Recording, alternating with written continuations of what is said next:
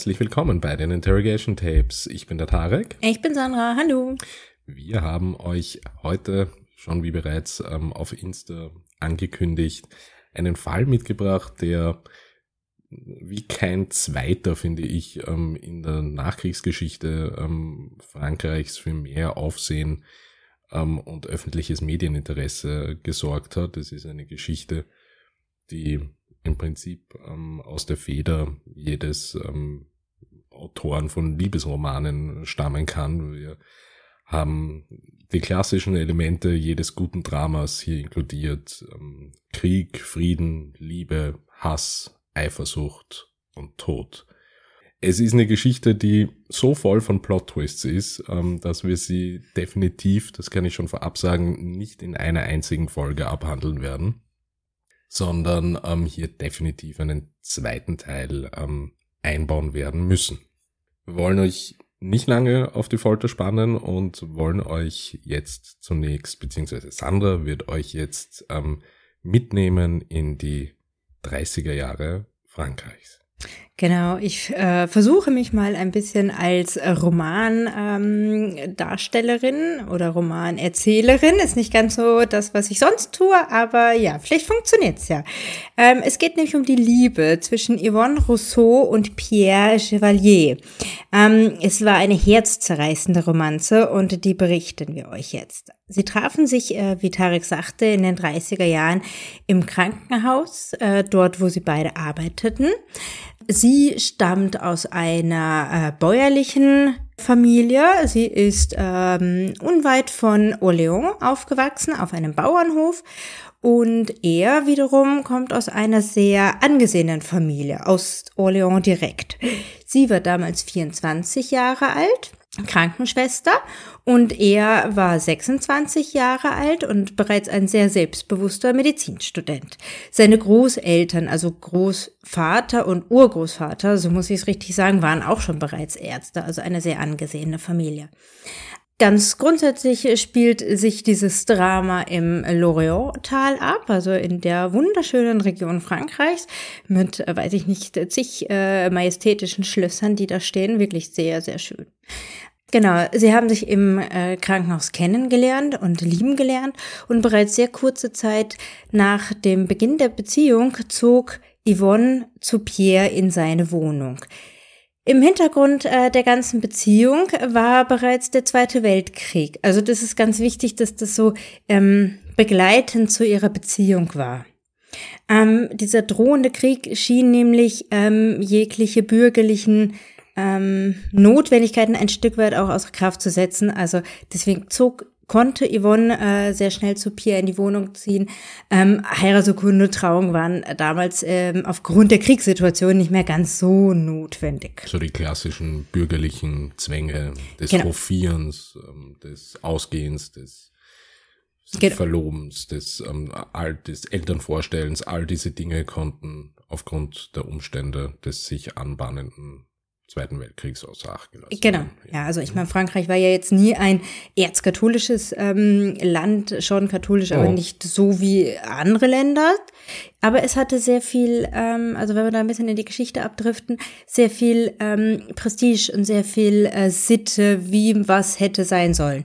Und das hat der Zweite Weltkrieg wirklich ein bisschen ähm, außer Kraft gesetzt. Ja, ja gesellschaftliche Etikett. Genau, die, die dann. schon durchaus von dort. Mhm. Genau. Ähm, diese Beziehung von den beiden war von Anfang an stark geprägt von einer körperlichen, emotionalen Verlangen, ähm, einer sehr großen Leidenschaft, wie ein äh, Richter später das auch beschrieben hat. Ähm, Rousseau, also äh, sie sozusagen, äh, hat ihre Leidenschaft zu ihrem Mann niemals verloren. Ähm, selbst nachdem sie geheiratet hatten und zwei Kinder von ihm bekam, ähm, war ihre Liebe Unbruch. Ähm, ja, ich greife vorweg. Das war dann am Ende der ganzen Geschichte nur noch einseitig. Ähm, es war viel Eifersucht danach im Spiel, aber auch sehr leidenschaftliche Eifersucht, äh, wird Tarek euch dann ganz, ganz weit später mal erzählen. Und ja, es geht um die zwei Liebenden, wie sie ihr Paradies bezogen und in der Hölle quasi endeten. Ja, und es ist halt ähm, eine klassische Liebesgeschichte, wie sie wahrscheinlich, ähm, oder wie wir, wie wir zumindest in unserer Generation, die ähm, weit nach dem Zweiten Weltkrieg ähm, aufgewachsen, also geboren und aufgewachsen sind, ähm, hauptsächlich aus Hollywood kennen. Ähm, und und ähm, ja, irgendeine Basis in der Realität müssen ja all diese Geschichten haben und ähm, so eine Basis finden wir hier vor. Es geht eben, wie Sandra jetzt schon ausgeführt hat, ähm, um das mittlerweile verheiratete Paar Chevalier, äh, Yvonne und Pierre. Ähm, wir versuchen jetzt, oder ich versuche jetzt mal zu beginnen, ähm, weil das Ganze chronologisch, die ganze Liebesgeschichte und, und die darauffolgenden Ereignisse chronologisch aufzurollen. Und dazu können wir den Zweiten Weltkrieg natürlich nicht aussparen, denn dieser spielt schon eine wesentliche Rolle für die Entwicklung der Beziehung der, dieser beiden und ähm, hat auch etwas zu tun, nämlich das Kriegsende mit dem, mit der Art und Weise, wie diese Beziehung endet. Also man könnte, ohne zu viel, äh, ohne zu viel zu spoilern, könnte man schon durchaus sagen, äh, ich bin mir nicht ganz sicher, ob diese Beziehung in dieser Form überhaupt entstanden wäre, hätte es den Zweiten Weltkrieg nicht gegeben. Man könnte gleichzeitig auch die andere These aufstellen, hätte es den Zweiten Weltkrieg nicht gegeben, wären diese beiden Charaktere mit Sicherheit ganz anders entwickelt gewesen. Sie hätten ganz andere ähm, Lebenswege eingeschlagen und vielleicht hätte es aufgrund dessen wiederum funktioniert. Also ja. der Krieg hat hier wirklich ähm, die Persönlichkeit mitgeformt. Absolut. Und was, was halt außer Zweifel steht, ist, dass, ähm, wie du, Sandra, schon vorher erwähnt hast, die beiden kommen aus wirklich ganz, ganz unterschiedlichen gesellschaftlichen Kreisen. Also konträrer mhm. kann es nicht sein. Äh, und solche Leute lernen sich üblicherweise auf diesem persönlichen Niveau nicht so leicht kennen, weil mhm. Ähm, mhm. man bleibt halt dann auch speziell zu dieser Zeit als ähm, gesellschaftlicher Status und ähm, ähm, ja, als, als das einfach eine Rolle spielte, bleibt man in seinen Kreisen. Das stimmt, ja. Ähm, und da ist das Element des Krieges da. Ne? Ja. Ähm, Krankenhaus, er Arzt, sie Krankenschwester, genau. so ähm, können diese beiden Welten miteinander kommunizieren. Ja. Also gerade weil, eigentlich eine schöne Geschichte. Ja und äh, naja mit dem Hintergrund wiederum fast nicht so schön, denn gerade die Krankenschwester waren ja ähm, rund um den Zweiten Weltkrieg davor und währenddessen und danach in ihrem Ansehen extrem gestiegen, weil die haben es halt geschafft, die äh, verwundeten Kriegssoldaten am Leben zu erhalten. Also sie haben eine viel höhere ähm, Aufmerksamkeit oder dieser Berufsstand im Allgemeinen hat eine viel höhere Aufmerksamkeit durch die gesellschaftliche Situation Reaktion bekommen, ja, die natürlich dann auch ähm, anziehend gewirkt hat. Ja? Natürlich, natürlich. Also nichtsdestotrotz einigen wir uns darauf, der Krieg war definitiv Katalysator für, für diesen, für diesen Handlungsstrang. Mhm. Wir müssen in der Zeit einmal zurückspringen ähm, in das erste Kapitel und zwar das der, der Invasion Frankreichs und des damit verbundenen Widerstands. In den Jahren ähm, von ähm, Yvonne und Pierres ähm, Liebesgeschichte hält Frankreich bereits einen sehr wachsamen Blick in Richtung Deutschland. Und Pierre, obwohl dieser wirklich zu der Zeit wahnsinnig viel beschäftigter Medizinstudent noch war, hatte Pierre Chevalier oder war Pierre Chevalier immer schon ein aufmerksamer Beobachter der politischen Entwicklungen auf dem europäischen Kontinent. Ähm, er debattierte und, und echauffierte sich auch ähm, gegenüber Yvonne in deren Austausch über politische Themen darüber, dass englische und französische Strategie, ähm, die deutschen Beschwichtigung der sogenannten Appeasement Policy, in der es darum ging, ähm, Deutschland mehr oder weniger in den Anbahnungen des Zweiten Weltkriegs zu, ja, wie soll man sagen, zu beruhigen, indem man versucht hat, vertragliche Vereinbarungen ähm, zu treffen, die äh, Gebietsansprüche ähm, Hitler-Deutschlands regeln sollten und dadurch den Frieden bewahren sollten. Das ist ähm, geschichtlich erwiesen und bekanntlich ähm, daneben gegangen. Und Pierre war schon recht früh jemand, der, der da Kritik geübt hat, während andere ähm, gejubelt haben darüber, dass, ähm, dass man praktisch Hitler ohne einen einzigen Schuss abzufeuern in Schach halten kann, war er damals da schon recht ähm, kritisch. Ähm, er hat Yvonne noch gegenüber erwähnt, dass diese Beschwichtigungsversuche seiner Ansicht nach nie funktionieren würden, ähm, weil Adolf Hitler ein Wahnsinniger sei, der an der Macht ist in Deutschland. Diese Beschwichtigungsversuche Hitler-Deutschlands ähm, scheiterten bekanntlich ähm, und Frankreich erklärte seinem Nachbarn gegenüber den Krieg und als Deutschland 1939 in Polen einmarschierte, kamen die Deutschen daraufhin ähm, 1940 auf französischem Boden an und ja, die Panzer und die Bomber des Dritten Reichs ähm, überrollten, und das ist eine der größten überraschenden Wendungen, strategischen Wendungen des Zweiten Weltkriegs, überrollten sehr, sehr rasch große Teile Frankreichs. Obwohl Orléans selbst, also die Stadt, ähm, in der sich die beiden kennenlernten und lebten und lieben lernten, ähm, selbst nur, ähm, ja, insgesamt, glaube ich, die zehntgrößte Stadt des Landes ist, ähm, wurde sie schon zu einem taktischen Ziel, da, ähm, da sich die Lorraine ähm, zu einer Demarkationslinie entwickelte. Deutschland äh, bombardierte Orléans und ähm, relativ gnadenlos und zerstörte, zerstörte einfach wirklich viele seiner, seiner historischen Schätze, darunter Museen, ähm, unter anderem eines ähm, der Heimatstadt von Jeanne d'Arc. Und ja, schlussendlich kam es dazu, dass Frankreich am 22. Juni 1940 ähm, kapitulierte. Äh, eine deutsche Streitmacht ähm, besetzte darauf ähm, circa drei Fünftel des Landes, ähm, darunter Paris, Orléans, ähm, und der Rest wurde ähm, bekanntlich von der französischen Vichy-Regierung regiert, eine Marionettenverwaltung Deutschlands, die ebenfalls ein faschistisches ähm, äh, Weltbild und politisches System ähm, verwirklichte.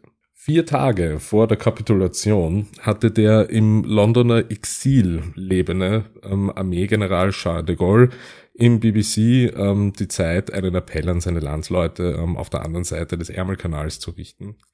Er erklärte zunächst wirklich entschuldigend, ähm, dass das französische Militär vom deutschen Blitzkrieg überwältigt worden sei. Es ist einer der wirklich ähm, mit Abstand von Winston Churchills Rede eine der bewegendsten und, und inspirierendsten Reden, die, ähm, so ist man sich heute ziemlich einig, ähm, im Geschichtswesen mehr oder weniger die, die Wurzel des, des französischen Widerstands begründete. Ich möchte jetzt an dieser Stelle ähm, die wortwörtlich deutsche Übersetzung als Zitat ähm, einen, einen Ausschnitt aus, aus dieser diese Rede vorlesen, die doch den, den Spirit, der damals ähm, in Frankreich dann geherrscht hat, wirklich eindrucksvoll ähm, widerspiegelt. Charles de Gaulle. Aber ist das letzte Wort gesprochen? Muss die Hoffnung verschwinden? Ist die Niederlage endgültig? Nein, glauben Sie mir. Ich spreche mit voller Überzeugung zu Ihnen und sage Ihnen, dass für Frankreich nichts verloren ist. Dasselbe Mittel, das uns zur Niederlage gebracht hat, wird jenes sein, welches uns zum Sieg verhelfen wird. Denn Frankreich ist nicht allein. Es ist nicht allein. Es hat ein riesiges Imperium hinter sich. Es kann sich mit dem britischen Imperium verbünden, das die Meere beherrscht und den Kampf fortsetzt. England und Frankreich haben uneingeschränkt die immense Ressource der Industrie der Vereinigten Staaten hinter sich. Dieser Krieg ist nicht auf das unglückliche und schicksalsvolle Territorium unseres Landes beschränkt. Das Schicksal der Welt ist hier. Ich, General de Gaulle, derzeit in London, lade alle Offiziere ein, die französischen Soldaten, die sich auf britischem Territorium befinden oder dorthin kommen wollen, mit oder ohne Waffen. Ich lade die Ingenieure, die Sonderarbeiter der Rüstungsindustrie ein, die sich auf britischem Territorium befinden und dorthin kommen würden, sich dort niederzulassen und mit mir in Kontakt zu treten. Was auch immer passiert. Die Flamme des französischen Widerstands darf und wird nicht gelöscht werden. Auch Pierre ähm, Chevalier muss ähm, diese Nachricht gehört und verstanden haben, denn wir kommen nun zum nächsten Kapitel im Kriegsgeschehen, und zwar das Kapitel des Kriegshelden Pierre Chevalier, der natürlich unter den Zuhörern an diesem Juniabend war und zu dem Zeitpunkt, als ähm, General ähm, de Gaulle ähm, diese Rede hielt, hat Yvonne gerade ihren ersten ähm, Sohn Mathieu zur Welt gebracht und Pierre befand sich in der letzten Phase seines Medizinstudiums. Ähm, er hatte wie die meisten seiner Landsleute die Waffen ähm, erheben wollen, um gegen die Kapitulation anzukämpfen. Angesichts seiner ausbildungstechnischen Umstände als Arzt hätten ihm wohl wenige, bis wahrscheinlich gar niemand, den Vorwurf gemacht, nicht die Waffen zu erheben, wenn er als Arzt tätig sein kann, da äh, die Profession in der, in der Medizin innerhalb der Kriegsführung mindestens genauso hoch geschätzt wurde. Doch Chevalier ähm, traf hier wirklich die mutige ähm, Entscheidung, sich ähm, der Bewegung ähm, Freies Frankreich anzuschließen. Einer von nur 7000 Franzosen, die in den sechs Wochen unmittelbar nach der offiziellen Kapitulation Frankreichs gegenüber Deutschlands dem Beispiel Charles de Gaulle's ähm, folgten. Also er war hier wirklich ähm, Anhänger der ersten Stunde ähm, der Resistance. Chevalier wurde während seiner Tätigkeit in der Resistance sehr schnell zu einer führenden Figur des Widerstands in Orléans. Mit der Rekrutierung und ähm, der Dynamik der Situation äh, wuchs die Bewegung in den folgenden vier Jahren der Besatzung. Ähm, einige, ähm, wie Chevalier, beteiligten sich ähm, an Zellen von Widerstandskämpfern, denen es gelang, gewagte Sabotageakte gegen die deutschen Besatzer durchzuführen. Ähm, bei anderen war der Widerstand eher passiv. Bis zum D-Day am 6. Juni 1944, der die Landung der Alliierten in Frankreich markiert, umfasste die Bewegung Freies Frankreich etwa 400.000 Franzosen. Das muss man sich mal vorstellen, wenn das Ganze zu Beginn der Besatzung 7.000 ähm, Personen groß war und nun steuert das Ding auf eine halbe Million zu. Orléans äh, wurde in diesem Sommer von den Alliierten bombardiert, als diese versuchten, die, den sich zurückzuziehenden Deutschen ähm, den Flussübergang abzuschneiden. Ähm, die alliierten Soldaten kamen am 16. August 1944, zehn Wochen nach der Invasion am D-Day, in der Stadt Orléans an. Sie befreiten Orléans, stellten jedoch überraschenderweise fest, ähm, dass die Stadt bereits seit längerem eine recht gut geführte Schattenregierung in der Resistance hatte unter der Führung von mittlerweile Dr. Chevalier und einer Handvoll anderer Helfer. Genau, und mit dieser Zeit begann auch der Wiederaufbau von Frankreich, beziehungsweise ganz konkret bleiben wir einfach in der Stadt äh, Orléans. Denn, ähm, wie Tarek bereits äh, erwähnt hat, die Führung war, hatte schon den, der Dr. Chevalier und aufgrund dessen wurde er auch zum Bürgermeister. Ähm, er hat aufgrund seines Heldenmuts äh, während des Krieges ähm, die Ehrenlegion und das Grand de Gourée, also das ähm, Heldenkreuz sozusagen von, von Frankreich bekommen. Und ähm, ganz euphorisch ist er eben in den Dienst des Bürgermeisters eingetreten. Yvonne brachte 1945 währenddessen ihren zweiten Sohn Tugal zur Welt. Währenddessen ähm, Yvonne sich um die Jungen kümmerte, engagierte sich äh, Pierre für den Wiederaufbau Frankreichs und wurde dort halt wirklich sehr bekannt und sehr ähm, entscheidend oder hatte eine sehr entscheidende Rolle. Ähm, er wurde auch deswegen in die Nationalversammlung gewählt und ähm, als Schützling von René Plevé, einer, einem Freiheitskämpfer-Kollegen, ähm, als Finanzminister, der damals als Finanzminister fungierte, mitgenommen und mit äh, erzogen, will ich nicht sagen, aber ja, er war eingesetzt. Eingesetzt, Dankeschön, genau. Chevalier verbrachte aufgrund seiner ganzen politischen Verpflichtungen immer mehr Zeit logischerweise in Paris. Es ist ja gar nicht weit entfernt von Orléans. Und also damals schon der französische Regierungssitz. Und er bezog 1950 dort aufgrund dessen eine Wohnung, allerdings relativ alleine und übernachtete dort häufig. Wie jeder Politiker hatte er einen vollen Terminkalender mit vielen Aufre Auftritten bei politischen und gesellschaftlichen Veranstaltungen. Seine Frau ähm, hat ihn selten begleitet. Ähm, diese Welt der ganzen Politik und der ganzen Prestige und, und, und Veranstaltungen war überhaupt nichts für sie. Für den ähm, französischen Geschmack galt äh, Chevalier als geschneidig und gut aussehen und ganz im Gegensatz zu seiner Frau, nämlich die ähm, zeigte sich in der gleichen Zeit bereits eher aus, ausgezehrt und ähm, sie wurde als unscheinbar beschrieben. Hager auch äh, wirklich. Genau. Also, wir auch, laden euch ihr Fotos auch auf Social Media hoch. Ja. Ähm, das sind Bilder sprechen mehr erst. Ja, genau. Also modebewusst war sie auch nicht. Und nee. die französische ähm, die französische Elite, die viel von sich hält und das Recht in der Politik und ja, hoch angesehen ist, zeigen natürlich auch ihre Mode und das war sie so ganz und gar nicht. Da kommt ihre bürgerliche, ihre bäuerliche genau, ähm, ja. Kultur oder ja, Abstammung das, durch. Und, ne? Ja, und das meine ich mit Krieg als Katalysator. Ja. Das mhm. sind so zwei gegensätzliche Figuren.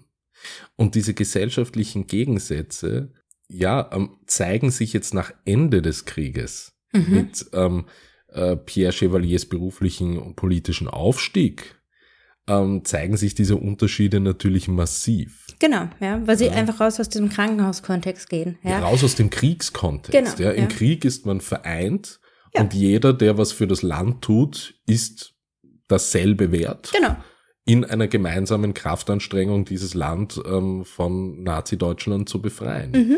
Und jetzt ist das vorbei und jetzt kehren halt hervor ähm, all diese gesellschaftlichen Unterschiede ähm, und Pierres Aufstieg und Yvonnes, ähm, muss man leider Gottes sagen, ist ja auch nichts Schlimmes, ein gesellschaftliches Unvermögen in dieser Gesellschaftsschicht. Ja, das ja, ist einfach ja, ja. nicht ihres, genauso wie Pierre umgekehrt ähm, auch nicht ähm, ja, auf ähm, einen Plausch mit bäuerlichen Familien sich wahrscheinlich eingelassen hätte. Oh, beziehungsweise wenig mitreden hätte können, ja. wahrscheinlich, genau.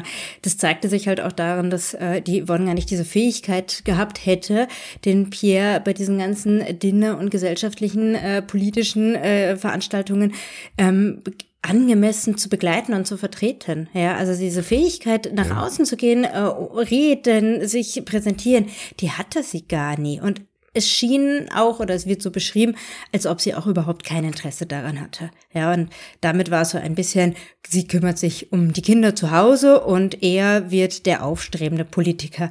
Und mit diesem einhergehend ähm, hat sich auch die Beziehung, die Ehe der beiden verändert.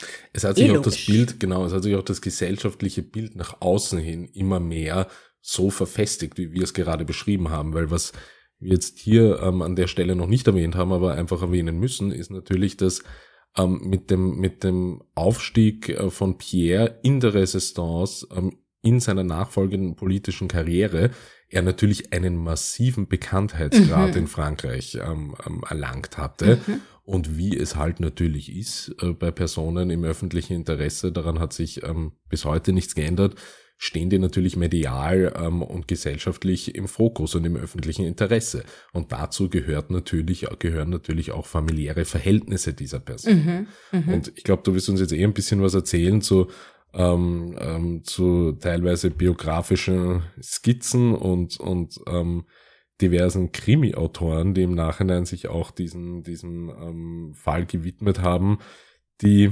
erklären oder auch aufzeigen, wie schon zum damaligen Zeitpunkt ähm, Yvonne beziehungsweise die Öffentlichkeit Yvonnes Rolle als ähm, Pierre Chevaliers Ehefrau ein bisschen ins Lächerliche zu. ja, genau. Ganz äh, vorn vorweg kann man da den Colin Wilson ähm, anführen, also ein Krimi-Autor.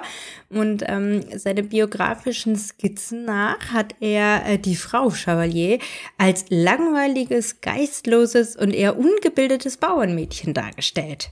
Ähm, äh, also er hat ein Bild skizziert, äh, wo sich diese Frau eher auf einen Scheunenhof als auf einem Schloss zu Hause wohlfühlen würde. Genau, also, also ähm, Colin Wilson in seinem, ähm, muss man hier quellenhalber natürlich angeben, in seinem ähm, Mammoth Book of True Crime hat mhm. sie eben als unbeholfen und ähm, ungeschickt ähm, dargestellt. Und diese biografischen Skizzen existieren eben auch. Also schon zum damaligen Zeitpunkt, also das Spotlight war da natürlich voll auf Pierre und dann hat man schnell rausgefunden, hoppla, da ist ja ein Element im Privatleben, das passt überhaupt nicht zu ihm. Und er hat das aber auch irgendwie nicht äh, versucht, ähm, zu erklären oder sie in Schutz zu nehmen. Nein, es waren irgendwie so zwei verschiedene mhm. Teile einer Familie, ja, er so, sie so und dann lässt man es so stehen. Also es geht ja wirklich so weit, dass von ihm ein großes Portier in, äh, Porträt in einem äh, Museum hängt, ja, also mhm. nach wie vor, er ist wirklich mhm. für die französische ähm, Kultur und für die französische Geschichte eine, eine sehr wichtige Erscheinung. Er ist einer der, der Paradewiderstandskämpfer genau. ähm, eben gewesen. Ich meine, gab's viele, muss man auch dazu sagen. Ähm, er war natürlich dann ähm, aufgrund des politischen Aufstiegs in Orléans Bürgermeister und später in der Nationalkammer auch mit ministerialen Ämtern bekleidet, ähm, hier ein bisschen, ein bisschen herausgehoben aus der Masse. Liegt halt gesagt, auch wieder an seiner ja. Herkunft, ja. Also wenn sein Großvater ja. und Urgroßvater bereits Ärzte waren, dann war das eine sehr bedeutende und auch reiche Familie. Denn sowas Absolut. musste man sich natürlich leisten können genau. in der Zeit, ja. Ja. Ich gehe ein bisschen zurück wieder äh, in die Beziehung ähm, oder auf die Beziehungsebene ähm, der beiden, denn ähm, Eben nach diesen zwölf Jahren Beziehung äh, rund um den Krieg hat sich die Ehe total verändert. Ähm, es begann damit, dass Pierre zunehmend kühler wurde zu seiner Frau und sie kühl behandelte. Ähm, man kann es vielleicht auch äh, in dem Bild darstellen, ähm, also 1950 erkrankte zum Beispiel der Sohn ähm, und diese Krankheit hielt halt mehrere Wochen an.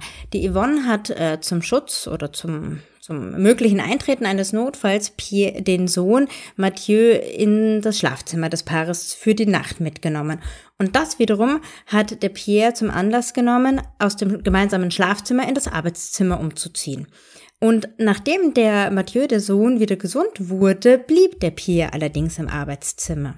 Die Yvonne versuchte wiederum, die Zuneigung ihres Mannes zurückzugewinnen und sie hat sich jetzt versucht zu bilden, ja. Also diese Kritik, dass sie einfältig oder einfach ist und langweilig ist, schien auch an sie herangekommen zu sein. Und sie hat dann äh, begonnen, Kunst und Literatur zu lesen und zu verstehen, sich äh, über die Politik am Laufenden zu halten. Sie hat versucht, ähm, Termine äh, mit, äh, bei Terminen mitzugehen, Schönheitssalons aufzusuchen, äh, verbesserte oder bessere Kleidung zu tragen beitragen. Sie hat da ganz viel versucht zu unternehmen, damit die Ehe wieder besser funktionieren würde und hat sozusagen auf, als ihre Aufgabe gesehen, sie muss sich ändern. Ja, also das ist, denke ich mal, auch eine ganz wichtige, äh, könnten wir auch kurz drüber reden, ganz wichtiger Punkt. Es geht nicht darum, dass er sich vielleicht verändern könnte. Die ganze Gesellschaft Richtig. hat ihn als, äh, weiß ich nicht, Kriegshelden angesehen. Erstes gesellschaftliche Ideal. Ja, also muss sie sich verändern. Ja, ja ähm, und sie hat viel dafür getan hat allerdings ähm, im Endeffekt nicht ausgereicht. Ja. Ähm, Pierre hat zunehmend die Nächte außer Haus verbracht. Ja. Und es kam dazu, dass er zum einen jegliches Interesse an seiner Frau ähm, verlor. Also diese ganzen Bemühungen, die sie hatte, äh, sollten ja die Zuneigung erhöhen und genau das Gegenteil ist eingetreten. Also er hat sich noch weiter von ihr distanziert ähm, und in dem Satz, den er dann zu ihr sagt, du bist mir zuwider, äh, trifft sich das ganze Elend im Endeffekt her. Also sie hatte gar keine Chance mehr, irgendwas zu machen. Es war nur noch Kühle, es war nur noch Verachtung von seiner Seite und sie, das habe ich ja ganz am Anfang gesagt, ihre Liebe war nach wie vor ähm, wie am ersten Tag. Ja. Sehr ungleich dann.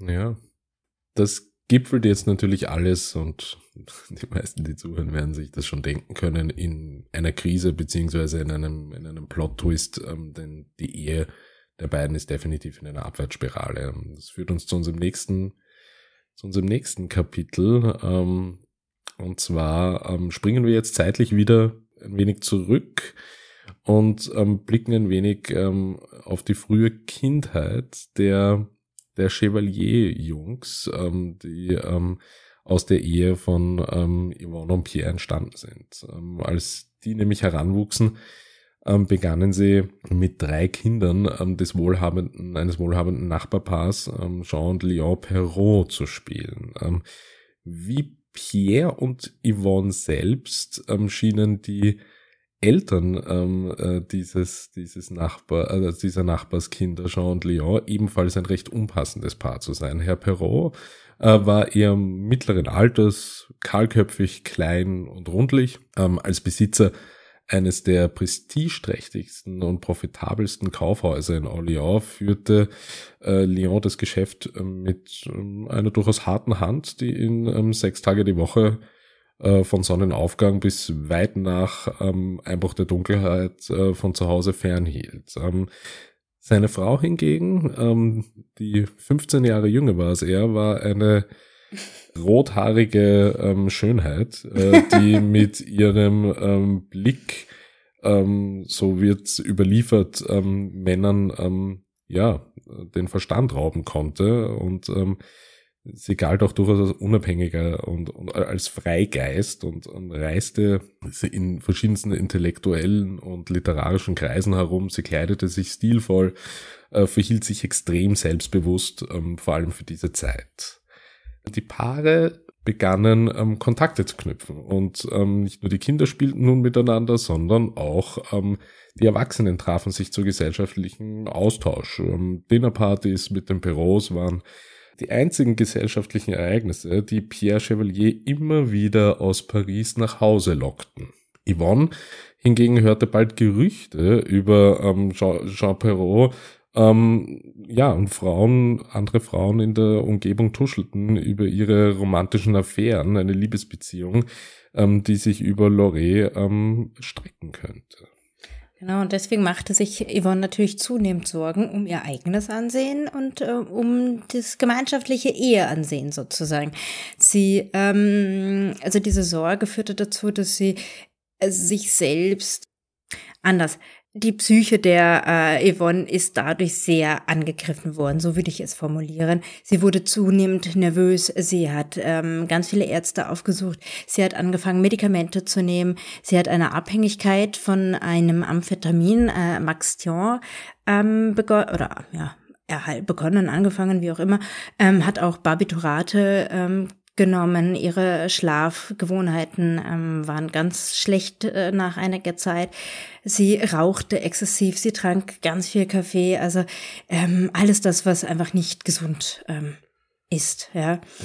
Es, man hat es dann auch mit der Zeit an ihrem äußerlichen Erscheinungsbild äh, gesehen, weil ihre ganzen ähm, Gesichtszüge wurden, äh, also es war so vergrämt, es wurde grau, ihre Schlupf Schlupflider fielen Sie herunter. So Schlupflider, ne? Genau. Ja, Man ja. hat also Alkohol mit ganz viel Zigaretten, mit ganz viel Nikotin äh, und äh, Koffein durch den Kaffee macht einfach sehr viel. Natürlich, mhm. ja. Mhm. Und das war schon ähm, sehr stark, ja, denn ähm, Pierre hat sich natürlich auch wieder deswegen weiter von seiner Frau distanziert. Ja, ja klar. Weil nun war es nicht nur äh, die, die ähm, nichts kann oder die gesellschaftlichen ähm, Formen nicht äh, bedienen kann, sondern jetzt war es halt auch noch irgendwie Medikamente, äh, Rauchen und Kaffeekonsum sehr stark. Mhm. Im Frühjahr 1951 ähm, passiert etwas, das einen, einen weiteren Wendepunkt in dieser Geschichte markiert. Und zwar erhält Yvonne Chevalier einen anonymen Brief, der darauf hindeutet, dass ihr Ehemann mit Jean Perrault ähm, eine Affäre unterhielt. Ähm, sie durchsuchte daraufhin ähm, Pierres Kleiderschrank und fand in einer Jacke einen zerknitterten Liebesbrief äh, mit der Aufschrift Lieber Pierre. Darin stand, ohne dich hätte das Leben für mich keine Schönheit und keinen Sinn. Der Brief war mit Jeannette unterzeichnet. Genau, und die französischen Regeln der ehelichen Sitten verlangten diesbezüglich Diskretion, ja, wenn nicht eigentlich sogar Treue. Aber die Diskretion war das höhere Gut, was die Gesellschaft verlangte. Yvonne erkundigte sich deswegen und erfuhr, dass die Affäre in Paris und bereits in Orléans ein offenes Geheimnis war. Ähm, daraufhin ließ sie ihre, beide ihre, beiden Söhne bei, einem, bei dem Dienstmädchen zurück und fuhr mit dem Zug nach Paris, äh, um ihren Mann zur Rede zu stellen.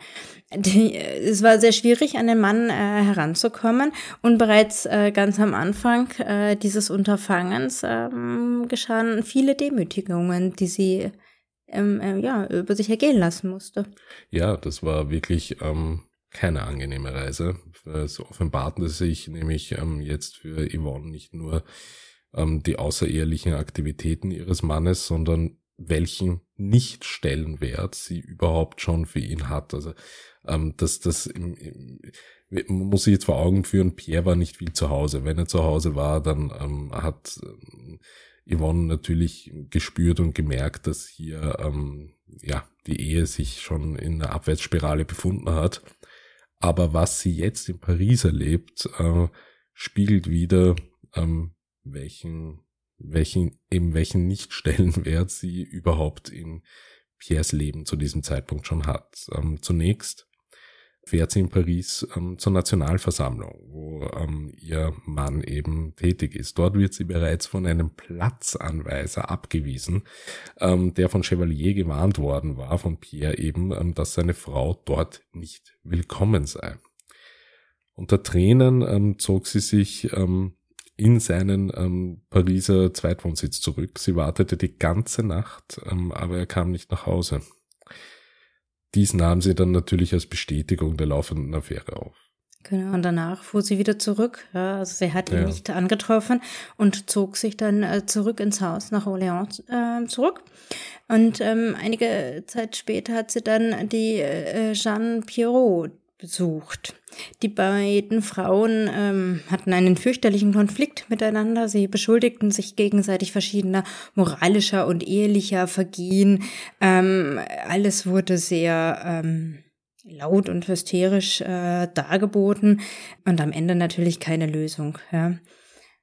Es ging halt. Also äh, ja, es ging weiter. Also sie, sie versuchte dann auch Leon äh, Perrault, also den Mann von Jean, mm, Jean ähm, ja. zu, zu, zu konfrontieren. Ähm, der hat das sehr pragmatisch gesehen und gemeint, ja, ähm, er versteht, ähm, dass seine Frau mit Dr. Chevalier, also mit Pierre, ähm, eine Affäre hat. Ähm, aber er hat nicht die Absicht, sich einzumischen. Also streng nach Etikett der Diskretion, die, ja, der hielt sich dran. Ja, und ich, also ich will ihm jetzt nichts Böses unterstellen, aber es kam ihm ja vielleicht auch ein Stück weit gelegen. Ne? Ähm, er war 15 Jahre älter, er war mehr in seinem Geschäft, in seinem Kaufhaus als zu Hause. Ähm, es war vielleicht auch also eine Win-Win-Situation für die Nachbarsfamilie. Ja, da darf es ja auch geben, warum denn nicht? Ja? Schlussendlich äh, reiste Pierre eines Tages nach Orléans, um äh, seiner Frau zuzuhören, so würde ich jetzt formulieren, ja. Ähm, sie flehte und argumentierte und beschwichtigte und äh, sie versuchte einfach die Ehe zu retten. Sie ähm, versuchte ihm alles zu ermöglichen und zu, ähm, ja, zu bieten. Hauptsache die Ehe bliebe bestehen. Und, wobei sie schon auch gesagt hat, die Affäre muss natürlich äh, beendet werden, ja. Er vertrat den ähm, Standpunkt, dass seine Affäre seine Privatsache sei und sie sich dort nicht einzumischen habe. In derselben Woche war Chevalier für eine Kabinettsposition als Regierungsminister für Bildung und Jugend und Leichtathletik nominiert worden. Er äh, glaubte offenbar, dass eine Scheidung seine politische Karriere beenden könnte. Haben wir ja vorhin schon gesagt, äh, Frankreich war oder ist äh, zwar ein katholisches Land gewesen, das eben ähm, diese Diskretion groß geschrieben hat. Also es duldete in Anführungsstrichen die Affären, aber keine gescheiterte Ehe. Genau. Ja, Keine das, gescheiterte Ehe. Und es kann schon passend sein, dass er Angst hatte, dass das seine Karriere beenden würde. Das ist schon, schon zusammenhängend, ganz plausibel. Ja. Yvonne hat ähm, deswegen die beiden Kinder genommen, ähm, ist zu einem zweiwöchigen Urlaub an die Küste gefahren, in der Hoffnung, dass äh, diese Trennung sozusagen die, ähm, die Verbundenheit und die, die, die, die Situation nochmal kippen könnte, äh, der der, die Sehnsucht zu den Kindern im Prinzip, ja, dass das ähm, den Mann zurück zu ihr bringen würde.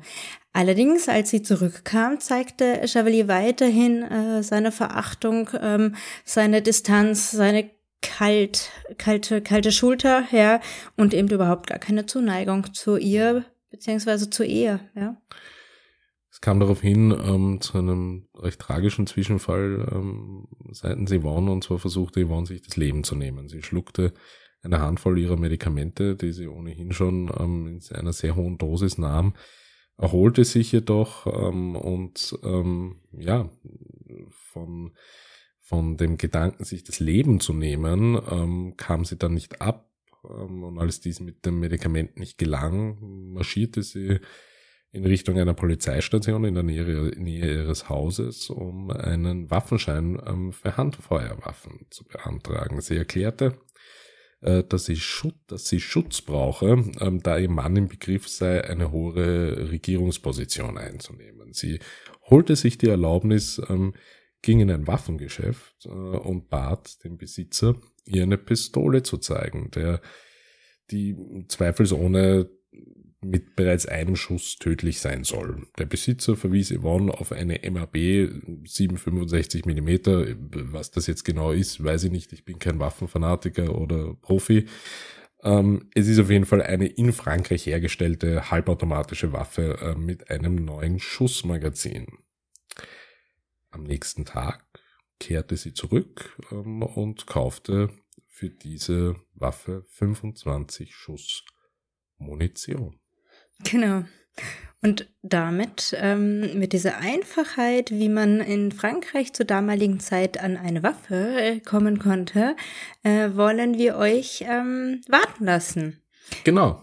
Das ist jetzt hier am leider Gottes der Cliffhanger und das Ende. Das heißt ja leider Gottes, das ist der Cliffhanger. Das ist der Cliffhanger. Na, für viele leider Gottes, wenn man weiterhören will, aber an dieser Stelle endet unser, um, unser erster Teil der Chevalier-Geschichte ähm, von Pierre und Yvonne Chevalier und wir müssen euch auf nächstes Mal vertrösten und ich hoffe, es hat euch gefallen. Ich finde ähm, bis jetzt sehr, sehr spannender Fall mit ganz vielen Wendungen und ähm, ja, ich freue mich aufs nächste Mal. Bis dann. Bis Tschüss. dann. Tschüss.